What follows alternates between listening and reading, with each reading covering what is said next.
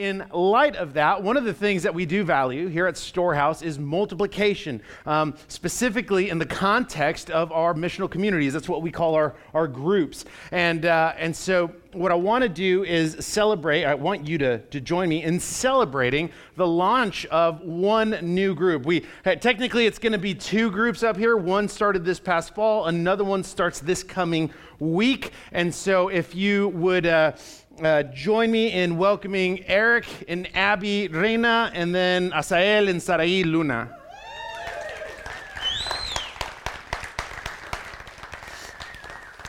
Don't be shy, guys. you can come up on stage in the front, whatever you, hey, whatever you, let me serve you. Let me serve you. So this is Asael and Sarai Luna. They lead an MC in South Pharr. This is Eric and Abby Reina and their daughter Evie. They are about to lead a group in North McAllen. And so if you have questions about group life, definitely ask them in addition to the people that are behind the tables. And so what I'd like to do in this time is simply pray for them uh, as they continue to lead their group or as they're about to start leading a group this week. So join me in prayer. God, we are so thankful for uh, not only the work you have done for us, but the work that you are doing in and through us. God, when it comes to uh, couples or leaders taking on groups, it is really evidence of fruit uh, in their lives because of what you have done for them, what you're doing in them, and certainly what you are doing through them. Um, God, I am thankful for Asael and Sarai as they uh, lead in South Pharr, reaching people that this building can't, uh, serving and loving their group. God, I am thankful for Eric and Abby as they look to serve, lead, and meet needs in North McAllen, super North McAllen, in ways that we can't. And so, God, I would just, I pray that you would bless them, that you would watch over them, that they would be faithfully present when it comes to uh, their group. Uh, God, we pray that you would be glorified. We pray that they would be sanctified uh, in this. This leading a group doesn't mean you have all of the answers, but it does mean that you are simply faithfully present. And so, God, we are uh, thankful for this opportunity. We're thankful for this gift of multiplication uh, for the purpose of furthering your name and your glory.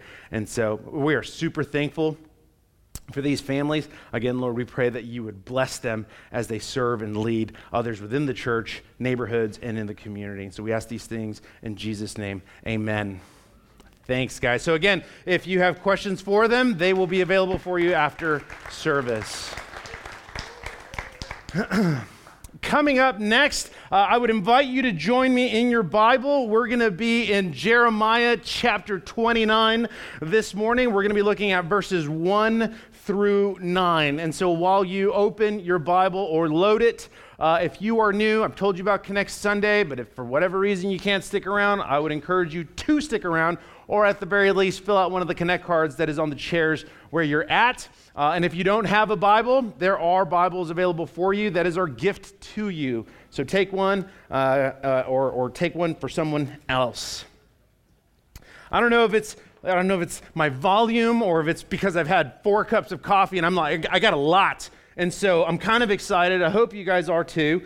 Um, I'd like to start off our time by uh, kind of giving you some good news, I think, or giving you some news everyone, and, and here's what it, what it is like, I want to speak specifically to, to the church. So if you say, man, I love Jesus, I follow Jesus, I've surrendered my life to Jesus, I've committed myself to Jesus, then I'm talking to you. Here, here's the news everyone is making disciples. That's one of the things, uh, in fact, that's probably the primary thing that we value uh, here at Storehouse. It is, it is making disciples. And so here's some news for you everyone is making disciples. The question is disciples of whom? That's the opening question. I'm going to ask you a ton of them today. But the opening question is disciples of whom? You see, the story, and here, here's the main idea the story of God's redemptive purposes have always involved the faithful presence and multiplication of the people of God. So, everyone here, if you say that you love, follow, serve Jesus, you're making disciples. The question is, of whom? In the pages of Scripture, Jerusalem and Babylon are not only cities, but great images and great depictions of God's favor and of God's judgment. For instance, the city of Jerusalem is portrayed as the city of God's people and of God's presence. In fact, if you uh, fast forward your Bibles to Revelation 21, we see that upon the return of Jesus, he will bring a new Jerusalem.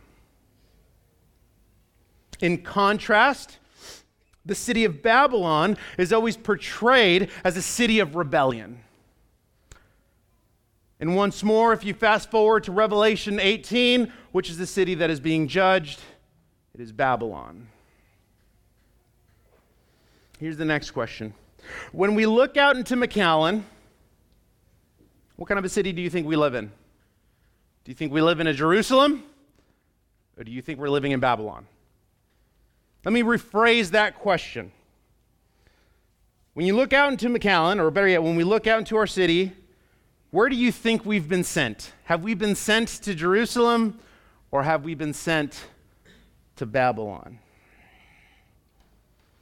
I want to take a quick pause and, and look at some statistics because I would argue that as we look outside the windows of this building and into the windows of our lives, I would say that we have been sent to Babylon. And some might argue, I don't, I don't know how, there's some good churches here. Well, then let's look at some numbers regarding statistics in our city. And what I'm going to do is kind of go really big. We're going to go national, then we're going to go to Texas, and then we're going to go to McAllen. And so nationally, some of the here's some of the numbers. 52% of evangelicals agree that everybody sins a little bit, but we're all for the most part pretty good. 52% of evangelicals. Okay?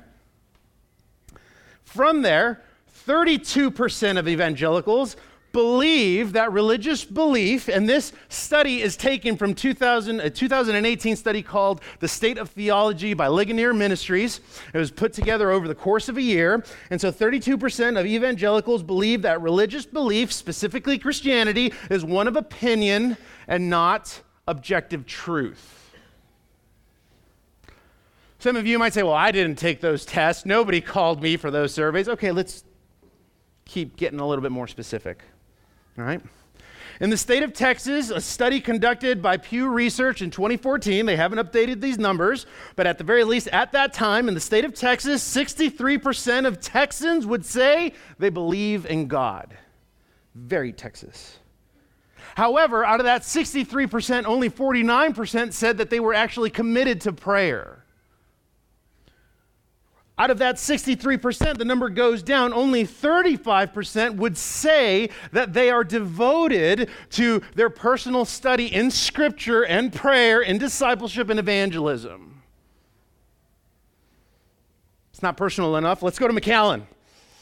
McAllen is a population of about 145,000 people. That's 34% greater than the year 2000. This were, these are numbers taken from a study off of citydata.com, uh, and they were pulled from 2019. So McAllen is about the population of 145,000 people, 35, 34% bigger than 10 years ago. Over 50% of the population in McAllen does not know Jesus. Specifically, over 50% of the population would not affiliate with any sort of religious belief or doctrine.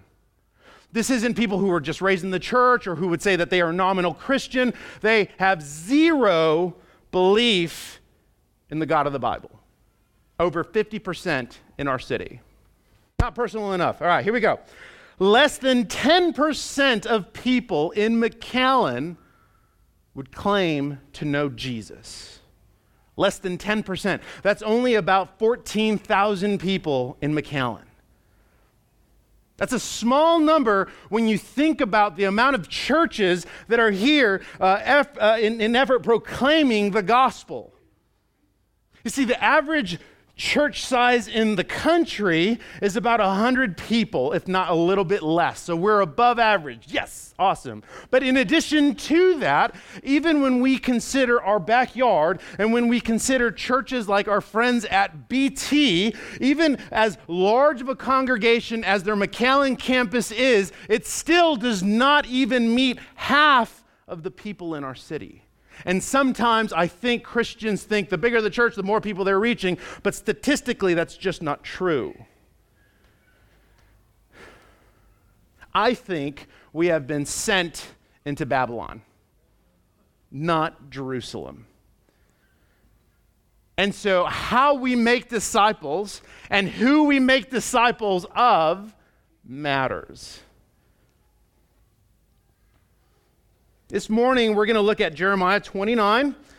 And what Jeremiah is going to help us do is unpack how the church is going to make disciples where they have been sent. Now, that is very intentional language that I've chosen, right? How you and I are going to make disciples where we have been sent. Check it. Where you are is not an accident. Where you are is not an accident. Where you are is where you have been sent. Okay? And so, as we walk through Jeremiah 29, I want us to answer three questions. You don't have to write these down because we're going to walk through them. We're going to answer the what. In other words, what is the mission of the church? How do we accomplish that mission? Why should we accomplish that mission? So, kind of simple. Okay?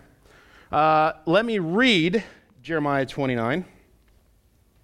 I'll pray, and then we'll, we'll get going. Here we go. Beginning of verse 1.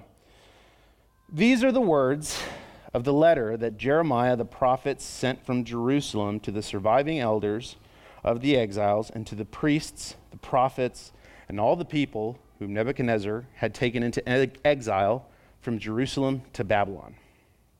This was after King Jeconiah and the queen mother, the eunuchs, the officials of Judah and Jerusalem, the craftsmen, and the metal workers had departed from Jerusalem. The letter was sent by the hand of Elasah, the son of Shaphan, and Jeremiah, the son of Hilkiah, whom Zedekiah, king of Judah, sent to Babylon to Nebuchadnezzar, king of Babylon. It said, Thus says the Lord of hosts, the God of Israel, to all the exiles whom I have sent into exile from Jerusalem to Babylon. Build houses and live in them, plant gardens and eat their produce, take wives and have sons and daughters, take wives for your sons and give your daughters in marriage, that they may bear sons and daughters. Multiply there and do not decrease, but seek the welfare of the city where I have sent you into exile and pray to the Lord on its behalf, for in its welfare you will find your welfare.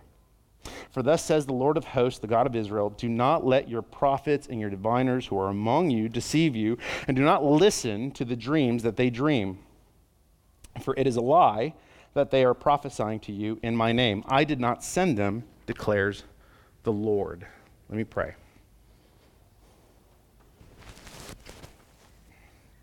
Lord, as we come together in worship, uh, both through song and prayer and the preached word. Holy Spirit, would you be present um, among us and would you be at work in us? God, would you take uh, your word and apply it uh, with, with conviction and comfort, not just to our ears, but to our hearts and our hands and our feet? God, I pray that as we look to the mission of the church or the mission of your church, and as we look to discipleship and evangelism, as we look to these endeavors, uh, may they be done for your glory. May we participate in them so that we would uh, be sanctified and grow to know you better. Uh, and God, if there are those who don't know you and are here this morning, I pray that they would come to know you. So, Lord, I pray that you would be glorified in this time, that we would be sanctified, and uh, this would serve as worship for you, toward you. Uh, we ask these things in Jesus' name. Amen.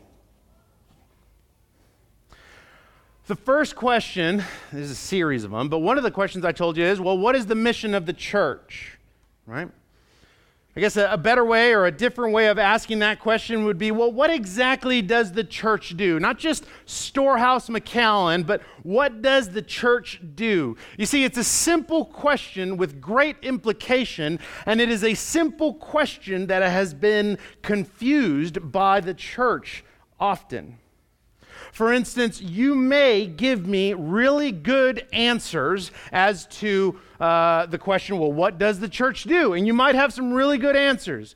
You might have an answer such as feed the poor and the homeless. Maybe you would say engage in injustices.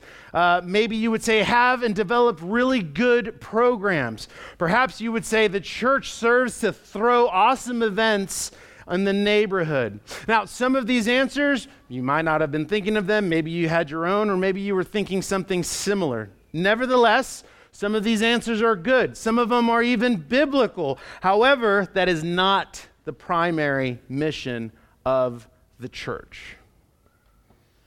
See, the primary mission of the church is to make disciples. That is the primary mission of the church. And I would argue that if this is not happening, then by definition, we are not a church. We're a nonprofit, but not a church.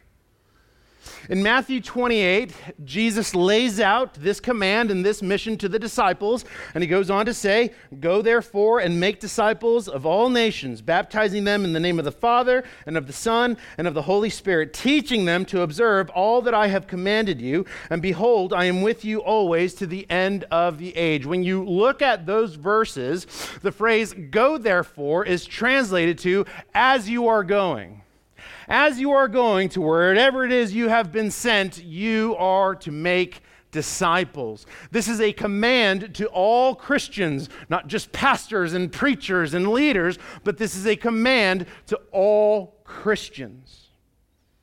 And oftentimes when we quote Matthew 18, some, excuse me, Matthew 28, sometimes it feels quite repetitive. Sometimes it sounds all too familiar. Right, we ought to go making we ought to go make disciples. I get that. I've heard it before. Here's the problem. Discipleship in the church lacks ownership.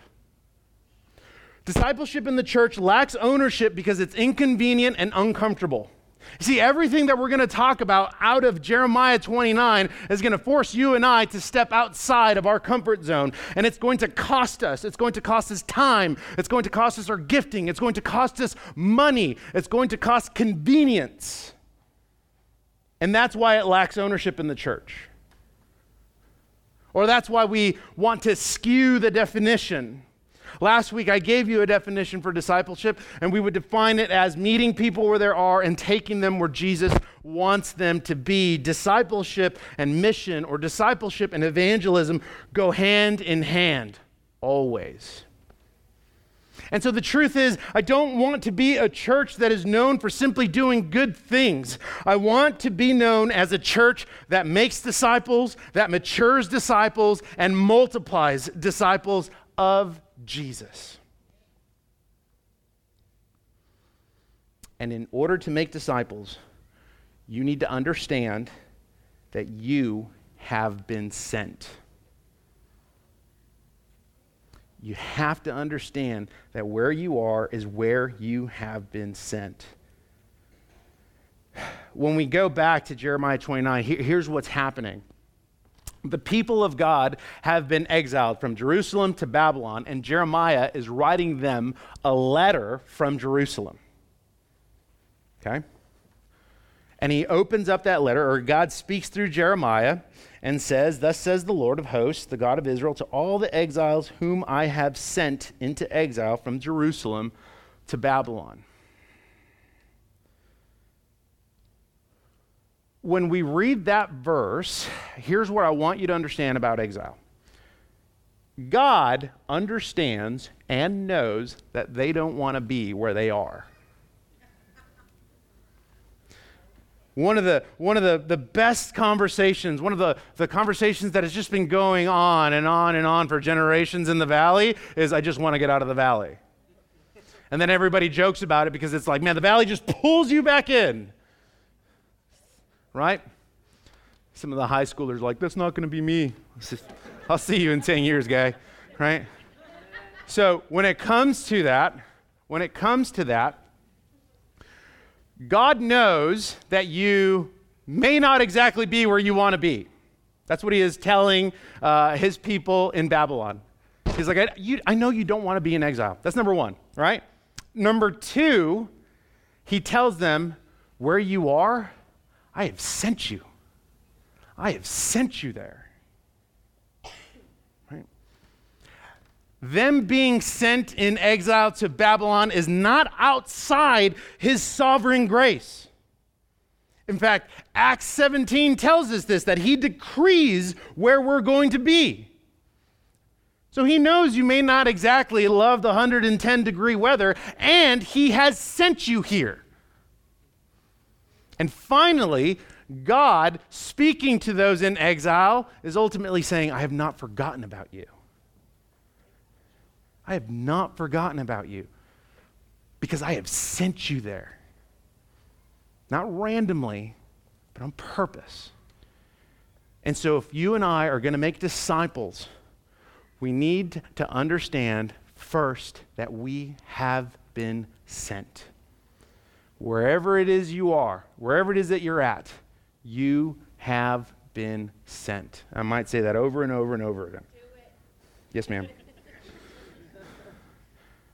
So, what is the mission of the church? The mission of the church is to make disciples of Jesus where we are. Okay? And I've told you this before. This is not Storehouse. This is the McAllen Incubator located at 601 North Main Street. This is not the church. This is a building. You're the church. We are the church. We are going to go out and make disciples. Moving on. The next question is okay, if the mission of the church is to make disciples, well, then how do we make disciples? How can we faithfully make disciples? Well, Jeremiah uh, tells us how when we look through verses 5 through 7. And what I'm going to do is walk through seven things, right? Seven things in an effort to help us make disciples. I'm going to pull them from Jeremiah uh, and other pages of Scripture. And so, just to give you a quick refresher, this is what God says through Jeremiah build houses and live in them, plant gardens and eat their produce, take wives and have sons and daughters, take wives for your sons, give them daughters in marriage that they may bear sons and daughters. Multiply there and do not decrease. Seek the welfare of the city where I have sent you. Um, for in its welfare you will find your welfare okay? Here's here's the first one. Many of you love lists. I love lists so here we go. The first and these are on the notes by the way. First thing is how do we make disciples? Invest in the next generation. We make disciples by investing in the next generation when he tells them to, man, have your daughters get married, have your sons get married, build houses, it means that, hey, we're going to settle in here. And as we settle in, we're going to invest in the next generation. And so if you're married or, or if you have, you have kids, grow your family and disciple your family, especially if you have children. Read the Word of God with them. Pray with them. Play with them. Sing with them. Yes, you're going to look silly, but it's not about you, it's for them. Invest in the next generation. If you're like, well, you know, I'm, I'm not married, I'm single, okay, find opportunities to invest in the next generation right? Hashtag no te hagas, right? You can find opportunities in order to invest in the next generation. Many of you are teachers. You're investing in the next generation because you're not just Mr. or Miss so and so. Your teacher, your counselor, your mom, your dad, your friend. You're all of these things wrapped up into one giant classroom. And you're investing in the next generation. Some of you who are students, I'm like, well, I don't know how to invest in it. Yes, you do. You do know how to invest in the next generation. If you're a senior, invest in a junior. If you're a junior, invest in a sophomore. If you're a sophomore, invest in a freshman. If a freshman, an eighth grader. Everybody has opportunity to invest in the next generation. If that's not formal enough, on the second floor, we have Storehouse Kids. Now, check it Storehouse Kids exists not because we just have a need to have classrooms. It exists because we desire to invest in the next generation. Because when you and I do not invest in the next generation, you know what happens? Nothing. Nothing happens. And it has been proven to us in the pages of Scripture. When you get some time, go to Judges 2, and you're going to see the recording of uh, Joshua's death now, if you rewind just a little bit, Joshua was the one that was discipled by Moses. Then Moses dies, and God tells Joshua, Hey, Moses is dead. You're up. I need you to lead my people in a battle. Don't worry, I'm going to be with you. He's also the one that is quoted to a, uh, in, in, in, Joshua, right? As for me and my house, we will serve the Lord. Everybody loves that because it's in everybody's kitchen, right? But besides that, when you turn the pages into Judges, particularly Judges 2, Joshua dies, and what is said is that he did not invest in the next generation, and so another generation arose not knowing the Lord. The drumming, the laughing, the screaming, it exists not because we want to have childcare or daycare, but because we want to invest in the next generation. Each one of us here can find opportunities to invest in the next generation because when you and I don't, nothing happens. That's number one. Number two, invest in relationships. Invest in those around you. Once more, I've told you, where you are is where you have been sent, which means that there are people already surrounding you. Whether you work out of a coffee shop, you own a business, you have employees, you work at an office, you're a teacher, whatever. Even if you're like, well, mainly I work from home, then you can work from a coffee shop because all you need is Wi Fi. There. Invest in the people that are already around you. This does mean going to local spots. It does mean considering your work offices. It does mean working out of coffee shops. It does mean visiting pubs, kind of like Roosevelt's. It does mean getting to know people and people in your neighborhood. So invest in those relationships, contextualize your living. In 1 Corinthians chapter 9, Paul says that he became all things to all people. And so, in other words, he was saying, Hey, on Monday, you can find me hanging out with the Jews, and we're going to be going back and forth on the law. On Tuesday, you're going to see me eating bacon with the Gentiles. On Wednesday, I'm going to be having coffee with the philosophers. He is making himself known. He is becoming all things to all people, investing in the relationship where he's at for the purpose of hopefully saving some. And he says, I do it for the sake of the gospel. So he's going where, man, whoever it is he can make a friend, he's going to go. The beauty of our day is that you don't have to try very hard because you got coworkers. If you're like, well, I'm a business owner, you got clients, you got people that step into your shop. Invest in relationships where you are, contextualize your living. And we're going to talk more about that in just a minute. Number three, demonstrate hospitality.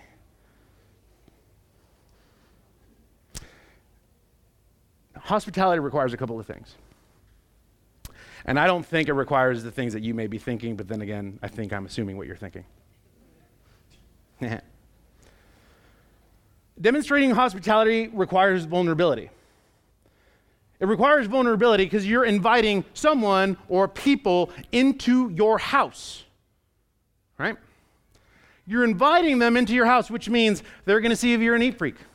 They're going to see if you're a slob. They're going to see what you like, what you don't like, what you value, what you don't value, how you, uh, you know, manage your household.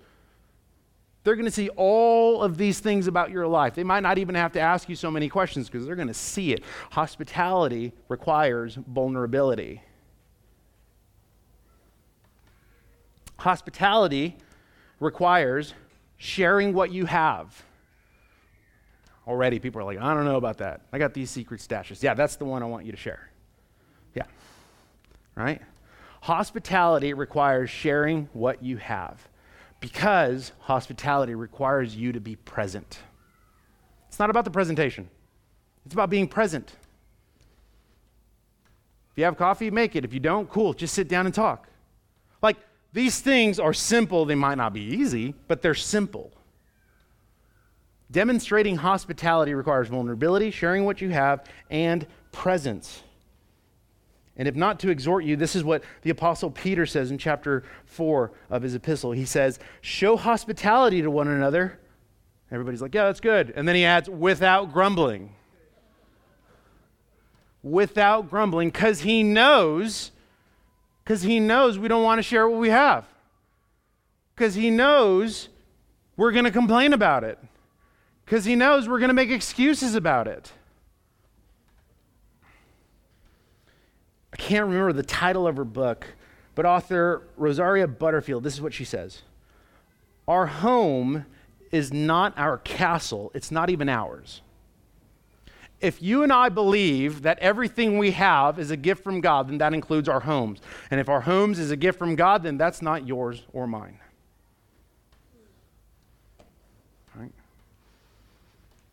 In hospitality, it is a very personal, real, transparent method of making disciples.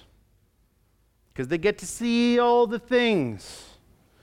For instance, when we started our Friday night group, right, uh, and you could talk to many of them, uh, they've showed up to our house after Rebecca and I have had an argument.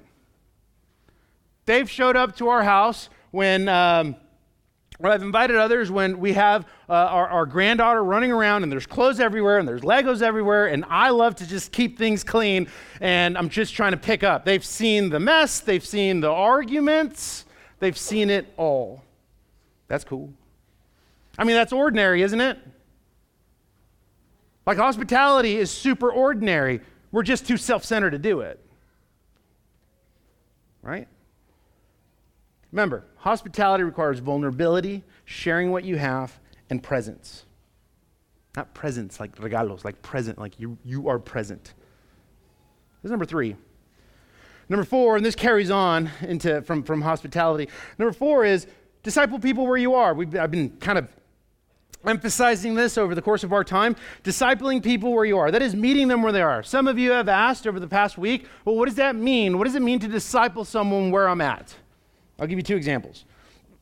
First one is my wife. Her name is Rebecca. She owns a salon in North McAllen. And one of the things that she, uh, she does is well, she styles hair, but uh, her clients are in her chair uh, for as little as 45 minutes to as much as four hours, right? And so she's already going to the salon. Those clients have already made appointments. She starts talking to them about Jesus. She starts asking them about their lives. She starts asking them about their kids. She starts sharing her own personal story. And many of those clients have been with her over the course of 10 years. Many of them have come to know Jesus. Some of them still don't know Jesus, and yet she is still pouring into them regardless. That's discipling people where you are. Well, I don't have a salon or something like that. Okay? I know this one teacher.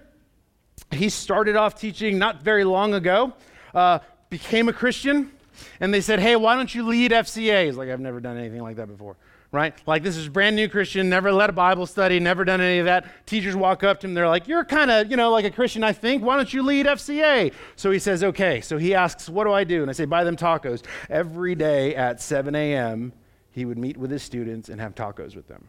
It, it cost him something, it cost him time. But he created this space where he was hospitable to his students, he was available to his students, and he just hung out with his students. And he would open his Bible and they would ask him questions, and he would say, I don't know, so let's look at it together. Because he had been a Christian for like two weeks. It's not about having all the answers. You're not going to have all the answers, you're going to get stumped. But it is about being present, it is about being faithful. So, disciple people where you are. Whether that's in the office, whether that's with your employees, whether that's with the bartenders or the baristas, disciple people where you are. Now, the next one, number five, is proclaim the gospel. Now, I'll pause just a minute on that one because as we have walked through invest in the next generation, some might think, like, oh, yeah, I could totally do that because those are my kids. Great, right? That's the first line of investment. It's going to be your family. Uh, when we talk about investing in relationships, like, sure, I could make friends and I could talk to people uh, about what they do and where they're from and the things they like. I could, yeah, okay, I'm with you so far. And then it's, uh, hey, why don't you begin to demonstrate hospitality without without grumbling. Uh, okay, all right, man, I might start something like that. Okay, cool. Uh, I get it. I can invite people to my house, make some food for them, or have food available for them. I can totally do that. Disciple people where you are. Right, so it's continuing to make those relationships. Uh, yeah, yeah, yeah, I can do that. Proclaim the gospel. Whoa. Things are going to get really uncomfortable. Yeah, they are. Yeah, they are. But they don't have to be. They don't have to be proclaim the gospel. When you look at the words of Jesus, I'm going to read you two, two things, right? Mark 16, Jesus says, Go into all the world and proclaim the gospel to the whole creation. In addition to that, in Luke 10, he says, Go your way, behold, I am sending you out as lambs in the midst of wolves. You're going to get pushback. Not everybody's going to agree with you, not everybody is going to like you. Jesus knows that, and he is sending us into the midst of that. He is sending us right into the midst of that. My son had a question for me yesterday.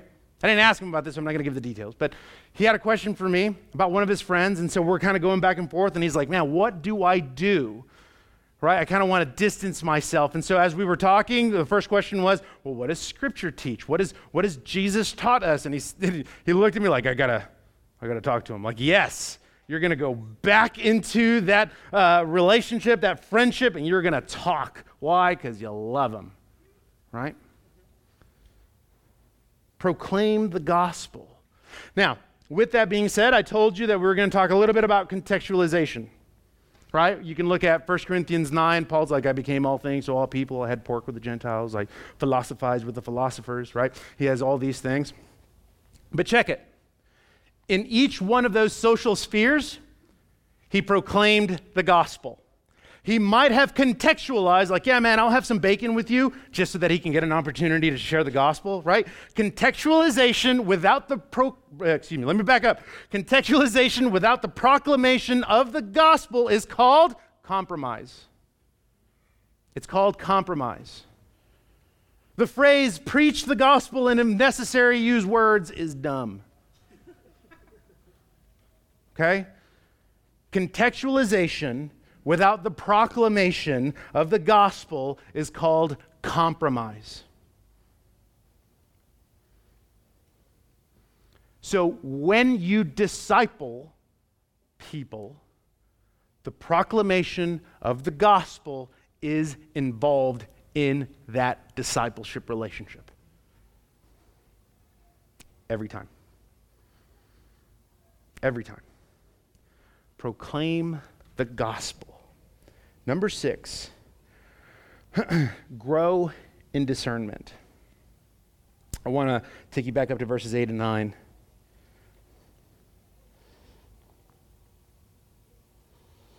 He says, For thus says the Lord of hosts, do not let your prophets and your diviners who are among you deceive you, and do not listen to them. Uh, do not listen to their dreams that they dream, for it is a lie that they are prophesying to you in my name. I did not send them, declares the Lord.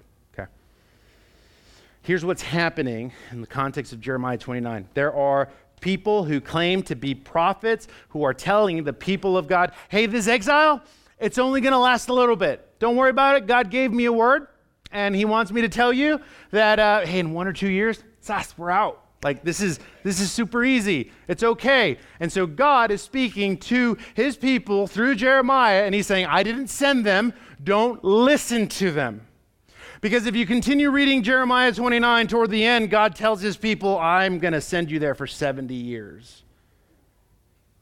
That's three generations. Right? Now, let's fast forward to you and me. Uh, I guess the best way to translate that would be you're going to be here for a while.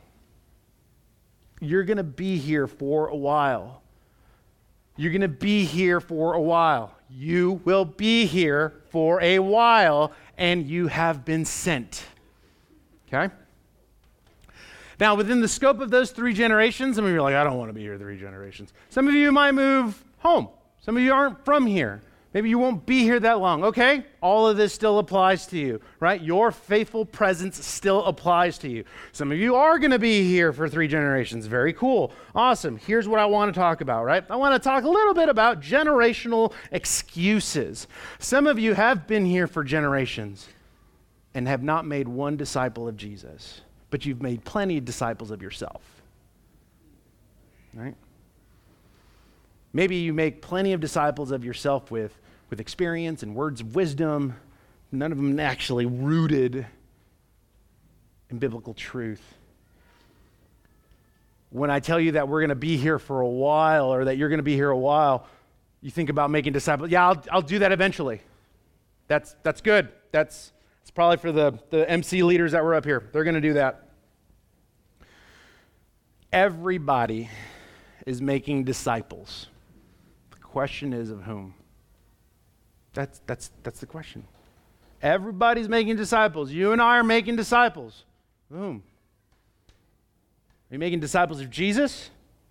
Are you proclaiming his gospel?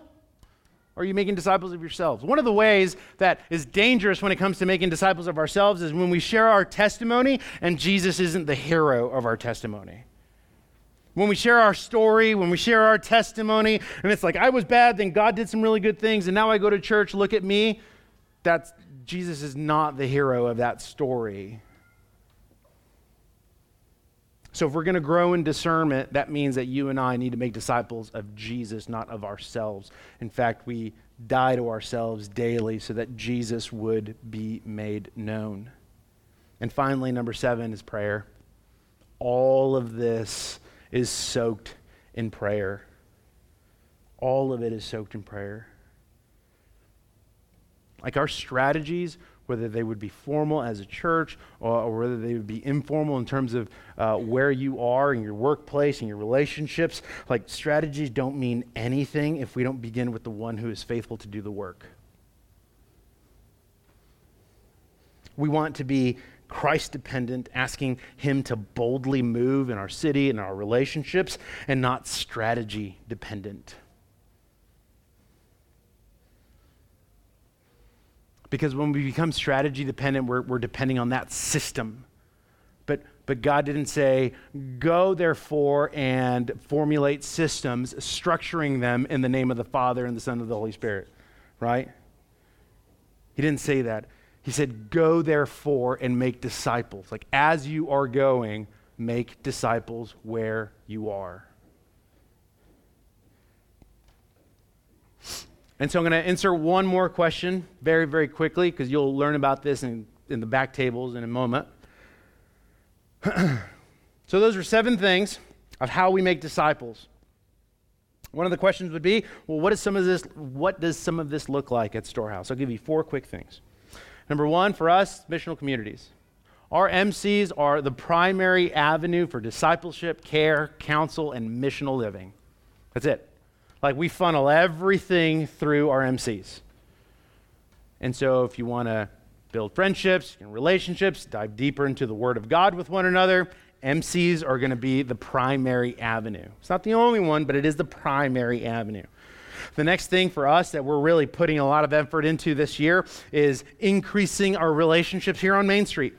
Like we have Wilson Elementary that is right across the street. Uh, every once in a while, they allow me to go over there and pray for the teachers, and that's awesome. I love doing that. Uh, I've gotten to know many of them. Uh, but in addition to that, we want to come alongside Wilson Elementary and, and partner with them on things that they are already doing. That way, the whole work part is out of the way, and we could just share the gospel with them. Right?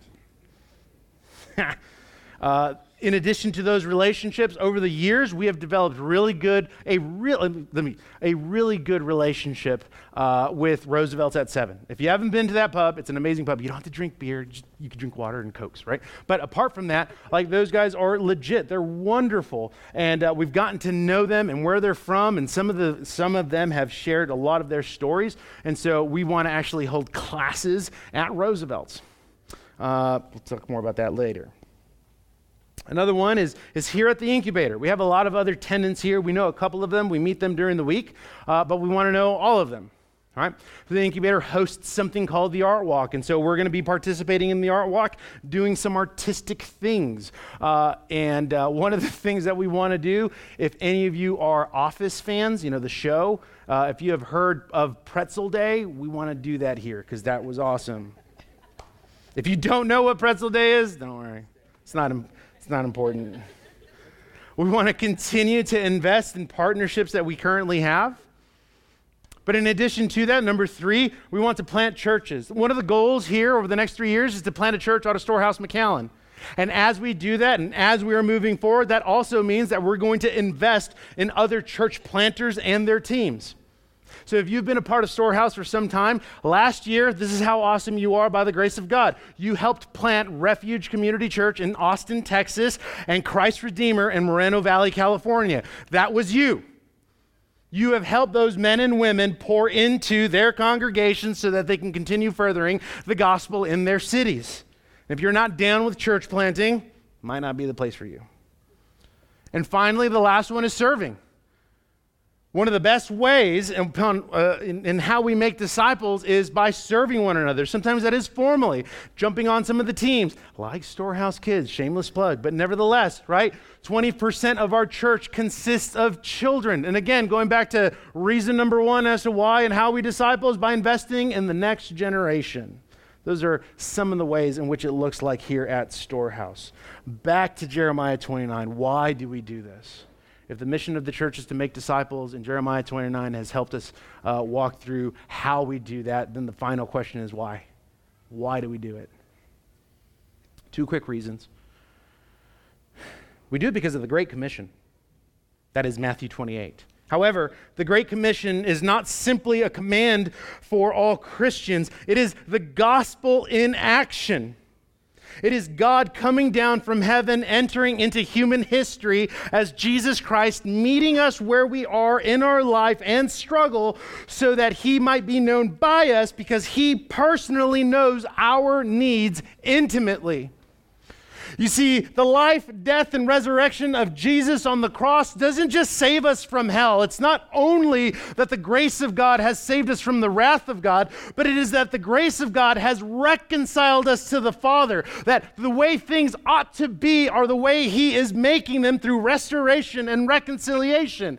And so when it comes to us, preaching, proclaiming the gospel, and making disciples is because not only do we want people to be saved from themselves, but we want people to come to know Jesus so that they would be reconciled to the Father, so that they would be restored, so that their hearts would be made new, so that they would no longer be an enemy of God, but that they would be a friend to God, that they would no longer be lost, but that they would be found, that they would no longer be rejected, but adopted, that they would no longer be orphans but sons and daughters. That is why we make disciples. That is how we make disciples. It is so that people would come to know Jesus and be reconciled to the Father.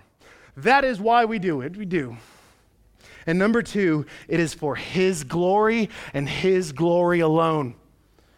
Psalm 115, the psalmist says, Not to us, O Lord, not to us, but to your name give glory for the sake of your steadfast love and your faithfulness. All of this is not about us. It is for us, but it is ultimately not about us. It is about the glory of God. We do not boast in ourselves. We don't boast in our finances, our castles, our homes. We don't boast in anything but Jesus Christ. And so when we see people come to know Jesus, when we see people curious and they begin to wrestle with the truths of Scripture, it is all done for the glory of God. All of that is done for His glory and not our own. And so as we close, what kind of disciples are you making? What kind of disciples are you making? Where you are home, work, office, whatever, insert your thing. Of whom are you making disciples of? I would encourage you, church. I would encourage you to repent of one of three things or all three things. Number one, I would encourage you to repent of self righteousness. When it comes to making disciples and proclaiming the gospel, the reason it's uncomfortable and inconvenient is because we think we're better than those who don't know Jesus. But the truth is that the only thing that separates us from non believers is repentance.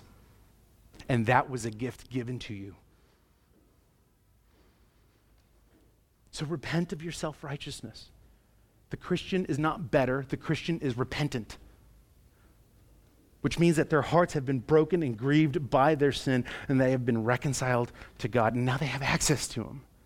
Repent of self righteousness.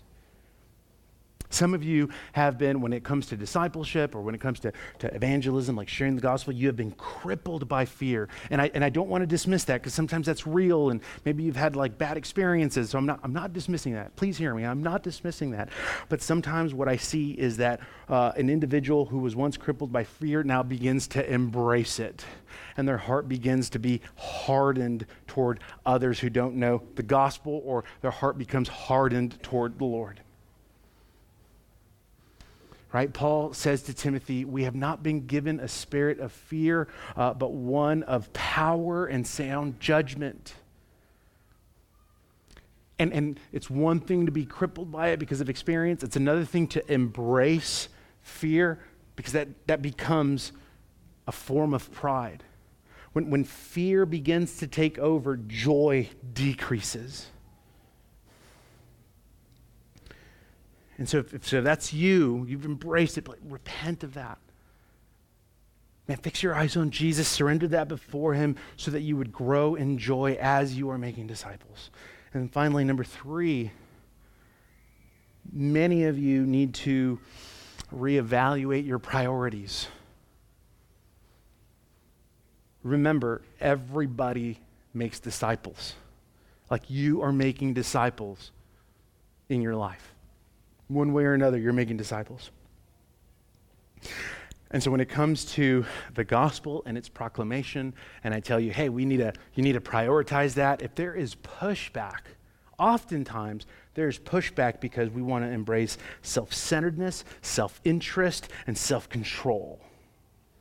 Like we want to control what we want to do, we want to control how we want to do it, we want to control as much as we can. The problem with that is that self control Actually, in a, in a, bad, in a good way, self control is a good thing because it is a piece of the fruit of the Spirit. But when we use it in an effort to stay away from people and do things how we want to do them and pull away from people, not only are we skewing our priorities, we're really going back to number one, we're developing self righteousness. So repent of that. Man, re- repent of self righteousness. Turn fear, turn from fear to, to joy. Reorient your priorities. When, when was the last time you proclaimed the gospel in the relationships that are surrounding you right now? Specifically, when was the last time that you proclaimed the gospel to the relationships that surround you to people who do not know Jesus? Last week we talked about community. We could talk about community all day. Oh, yeah, I shared the gospel with so and so over coffee. Right, that's good. That's awesome. Speak gospel truths to one another. I'm not knocking that. Now I'm asking you about people who don't know Jesus. Contextualization without proclamation is compromise.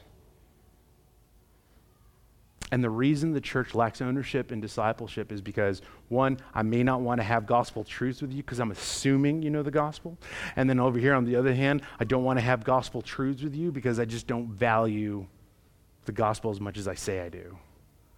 Right? Our priorities are skewed.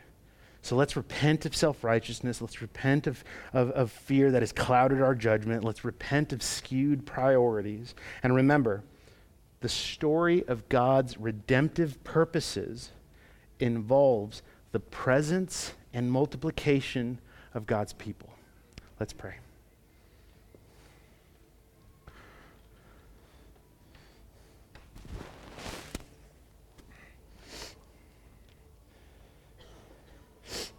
God, each one of us makes disciples.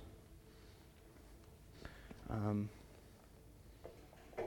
the question is are we making disciples of Jesus or are we making disciples of ourselves? We, the truth is, we could also go deeper into that question. Do we make disciples when we want to? Or because you have just commanded us to do it because it's, it, is the, it is a beautiful picture of the gospel. Lord, Lord, if we're honest, we're not always making disciples of Jesus. And even when we do, often we do it on our own terms, in our own way. And at that point, maybe we compromise your gospel message. God, sharing the gospel is also, uh, it could also be hard. It could be uncomfortable. But I, I just don't know what it is you've called us to that isn't stepping outside of our comfort zone. And, and part of the reason you, you call us to step outside of our comfort zone is so that we would be sanctified and so that we would wholly depend on you. That we would depend on the Holy Spirit to be at work in us, to sustain us, to give us strength and courage. God, when we begin to talk about discipleship and mission and evangelism, all three of those facets are really interconnected to one another because all three of them involve the proclamation of your gospel. Now, there are many here who serve others so well there are many here who know how to meet needs, and I am thankful for them. So, Lord, would you implant your word within them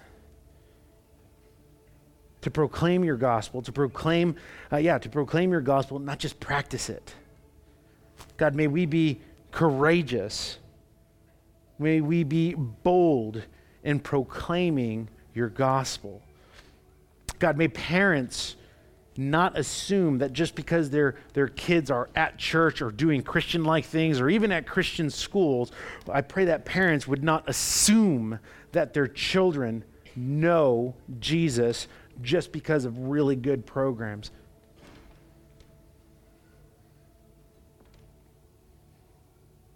God, I pray that when we proclaim the gospel to one another, that we would not assume that the other person knows the gospel well. Maybe they need to be encouraged. Maybe they really don't know Jesus. Would we, uh, uh, may we be courageous and bold in proclaiming that gospel? Lord, when it comes to friends, family, neighbors, uh, people that we visit on the ordinary or in the regular, when it comes to people who don't know Jesus, would you give us strength and boldness to step out, suck the air out of the room, and say, Man, I love Jesus. I know you don't know God, but, but He knows who you are.